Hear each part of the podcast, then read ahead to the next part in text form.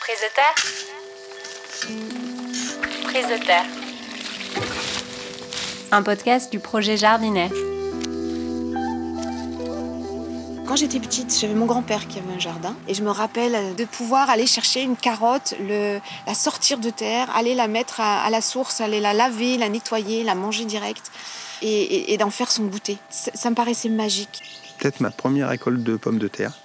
Mais après, il n'y a pas un grand moment ou des petits moments, c'est tous les jours. Je veux dire, après, c'est voilà, je me ressource, je suis bien, je repars, je suis bien, je peux rentrer à la maison. C'est un équilibre, quoi, voilà. Si je devais arrêter le jardin pendant plusieurs semaines, il faudrait voir comment je suis, quoi, voilà. Mais je vais pas l'arrêter comme ça, il faudrait que je me casse une jambe ou quelque chose, par exemple. Mais encore, je viendrai au jardin quand même, même si je peux pas euh, récolter ou travailler le sol. Hein. Rien que pour voir comment ça pousse. Euh... Donc, euh, ouais. L'autre fois, j'y suis allée, il était 5h45 du matin, c'était l'aube. Il y avait un chevreuil en face. Et c'est la première fois que je vois un chevreuil tout près du jardin comme ça. C'est sauvage quand même encore ici. Et du coup, c'était chouette de voir ce chevreuil qui aboyait. C'est impressionnant.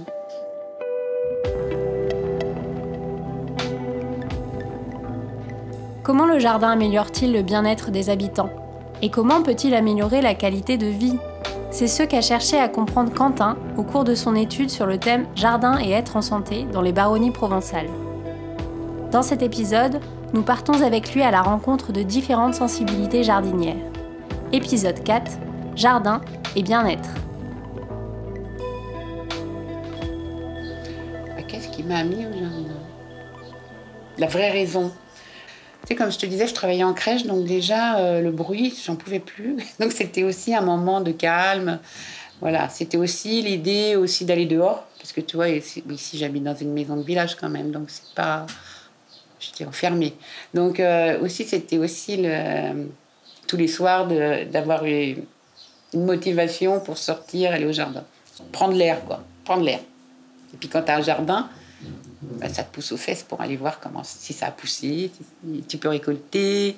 Ouais, j'ai ça, et puis respirer, quoi. Et puis moi, ça me paraît toujours euh, magique. Mettre une petite graine et, après, tu as un légume, j'y crois pas à chaque fois. Je me dis, ça fait des années que je suis le jardin et chaque fois, je trouve que c'est merveilleux. Tu mets une graine et tu le fruit. Puis quand tu as des belles récoltes, de donner aux amis, aux voisins, bah, ça fait partie du plaisir du jardinier, ça, de donner. Donc voilà, je me rends compte que j'ai des relations avec des gens. Là, comme si en plus c'est un chemin de balade, donc les gens du village maintenant ils me connaissent. Et oui, effectivement, je parle à des gens. J'aurais peut-être pas parlé si j'avais pas eu jardin. On est des, des cueilleurs euh, chasseurs ou des chasseurs cueilleurs. Donc au départ, ben, on sème, on récolte, hein, c'est la première chose. Hein. Pour moi, c'est essentiel. Hein. C'est pour ça que je suis allé dans un jardin, pour retrouver un peu ce qui fait l'élément de base. Quoi. Donc ma première raison, c'était celle-là. Manger ce que je vais produire. Et comme on ne traite pas, bien sûr, donc euh, des produits de qualité. Quoi. Et puis, il y avait mon gamin aussi qui était petit à l'époque, j'oublie ça. Donc il avait 6 ans. Et je voulais un peu aussi l'initier voilà, à planter la graine, à regarder ce que ça fait. Quoi, voilà. Et après, ouais, il y a aussi la rencontre avec les gens, où ça, euh, le gérer aussi quand même. Parce qu'au début, comme j'ai le dernier jardin, tu discutes au début, tu arrives au bout, c'est 30 minutes après. Et c'est leur partir. Donc voilà, après, une fois que tu as géré ton planning, ça va. Mais voilà, donc la rencontre, l'exercice physique, euh, la nourriture qu'on produit soi-même. Et puis aussi, je suis un peu un contemplatif, moi, donc je m'assois sur la chaise et puis j'attends. Je regarde. Voilà. J'ai eu besoin de, de, refaire du lien. Donc euh, avec les gens, avec la nature surtout, et euh, revenir aux lois du vivant. Et la nature te le permet. Euh, dans les lois du vivant, j'entends euh, euh, tout ce qui est cause à effet, tout change, tout est interdépendance, tout est cycle. Et, ça, j'avais besoin de revenir à ça. Donc le jardin m'y amenait, me permettait de le faire. Et le jardin me permettait aussi de, me rassurer. Parce que quand tu rentres dans les lois du vivant, tu rentres dans justement quelque chose qui est immuable, qui bouge pas, qui est cyclique, qui est rythmé. Et ça, à tout âge, même quand on est bébé, euh, on se fait bercer. Euh, et ça te rassure. J'ai vraiment besoin d'être reliée et ancrée pour me sentir bien, pour me sentir vivante en fait. À ma place, en bonne santé, utile. Pour plein de raisons en fait. Hein. Quand tu es dans le jardin, tu, fais des tas de, gestes qui sont bons aussi pour ton corps, ton esprit. Ça permet de lâcher aussi des choses, des tensions à la terre. Je suis, si ce n'est un télo, en tout cas beaucoup, beaucoup dans ma tête. Je bouquine, je travaille sur des ordinateurs, je découpe les mots en 10 000. Je sais pas faire grand chose avec mes 10 mains. Et donc, ça fait très longtemps que je me dis, il faudrait peut-être que j'atterrisse. et, euh, et en revanche, j'aime la nature. Il n'y a rien dans la vie qui me mette plus en. Voilà. Qui me mette plus en harmonie avec le monde entier que de me balader dans la nature, d'écouter les oiseaux, de voir les jeux d'ombre et de lumière dans le feuillage. Et donc je me suis dit, tiens, euh, et ben voilà, sans doute que ça me donnerait une super bonne prise de terre que d'aller travailler un jardin. La prise de terre en, électricité, il me semble que ça permet d'évacuer quelque chose dans la terre. Et euh, tout ce qui est toxique, tout ce qui est euh, abstrait et qu'on prend pour réel, et ben tout ça, quand tu arrives au jardin, ça part, la terre l'accueille, elle le prend. Je veux dire, est, elle est d'une bonté. On va peut-être dire qu'elle n'est pas un être vivant et qu'elle n'est pas intelligente et qu'elle n'est pas pleine d'amour. N'empêche qu'elle fait ça, la terre. Voilà. Bon, eh ben le jardin, pour moi, je dis peut-être que c'est pas pareil pour tout le monde. Il y en a qui ont peut-être besoin de produire beaucoup, ou d'autres qui ont besoin de se prouver qu'ils font un jardin plus beau que le voisin, ou euh, d'autres qui ont absolument besoin de manger et l'inquiétude est si grande qu'ils n'ont pas le temps de, prendre de la joie à ça. J'en sais rien, moi. Mais pour des gens comme moi, le jardin, ça me donne, ça me ramène à l'esprit d'enfance. Et ça, c'est forcément complètement guérisseur. C'est- pas seulement euh, du bien-être, c'est carrément de la guérison. Je crois que ça peut permettre à des gens qui sont euh, overbookés dans leur boulot ou pressurisés de, se poser. Ça, je trouve ça.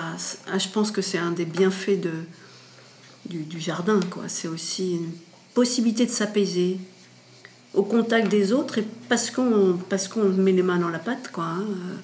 Comme quand on fait un pain et qu'on laisse le, le levain faire son travail. Quoi. Et ça peut être aussi euh, thérapeutique au sens soft du terme, quoi. Je pense que, voilà, je pense que la rencontre d'autres gens, l'échange, c'est quand même, euh, c'est quand même euh, inhérent à notre, statut d'homme. Enfin, je pense que retrouver un peu d'humanité dans, dans, dans par rapport à cette productivité infernale qu'on voit en ville, qu'on voit dans certaines villes, mais, c'est aussi savoir se se donner des espaces où on se pose. Je pense que ça va loin, hein, ça va très loin. Faire du jardin avec des enfants, c'est peut-être aussi faire une séance de yoga, comme faire une séance de yoga. Et je pense qu'il y a des écoles qui le font, ça.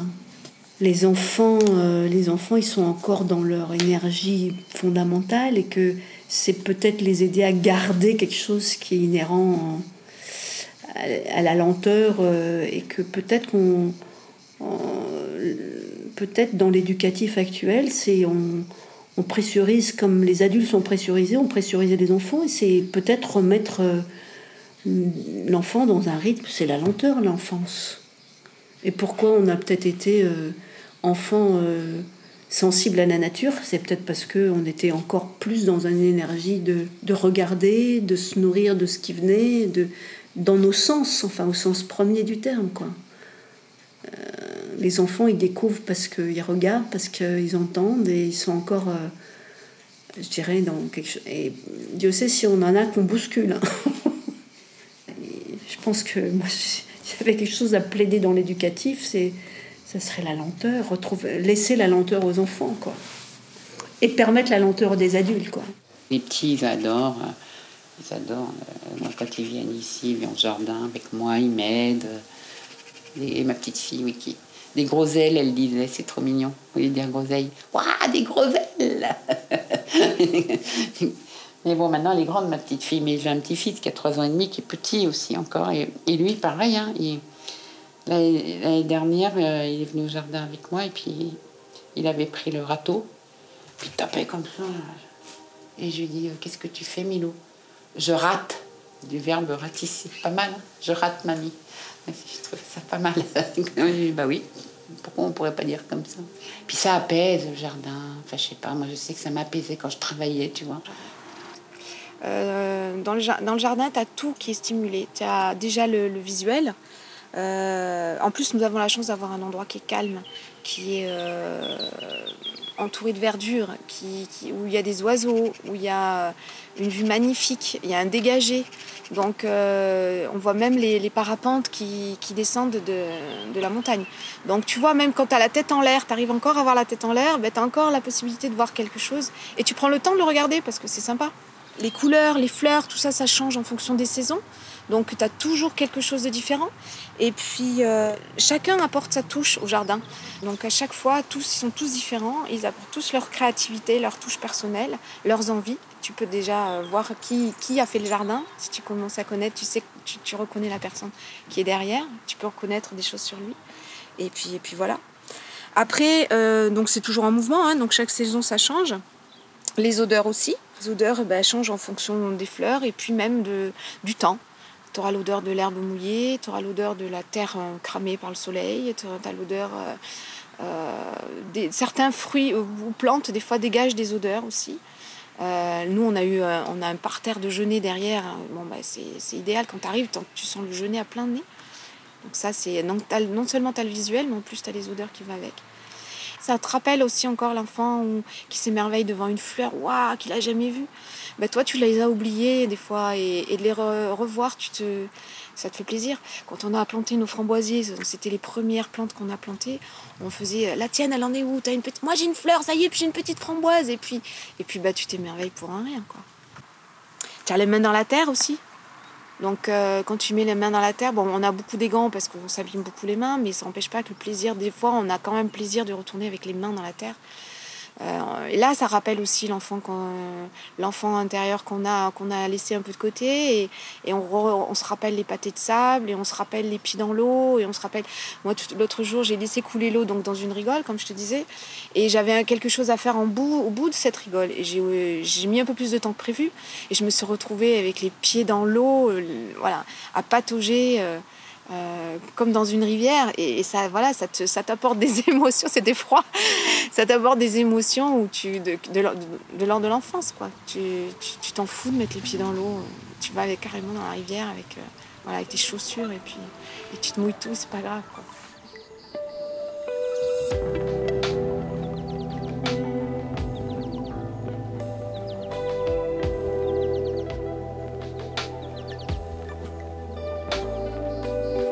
Prise de terre est un podcast du projet Jardinaire porté par le laboratoire d'études rurales en partenariat avec le parc naturel régional des Baronnies provençales. Merci à Laurence, Sandrine, Fabrice, Cathy et aux deux Chantal pour leur témoignage. À l'écriture et à la voix off, Quentin Hélès et Octavie Fink. Au mixage et à la création sonore, Ludovic Fink.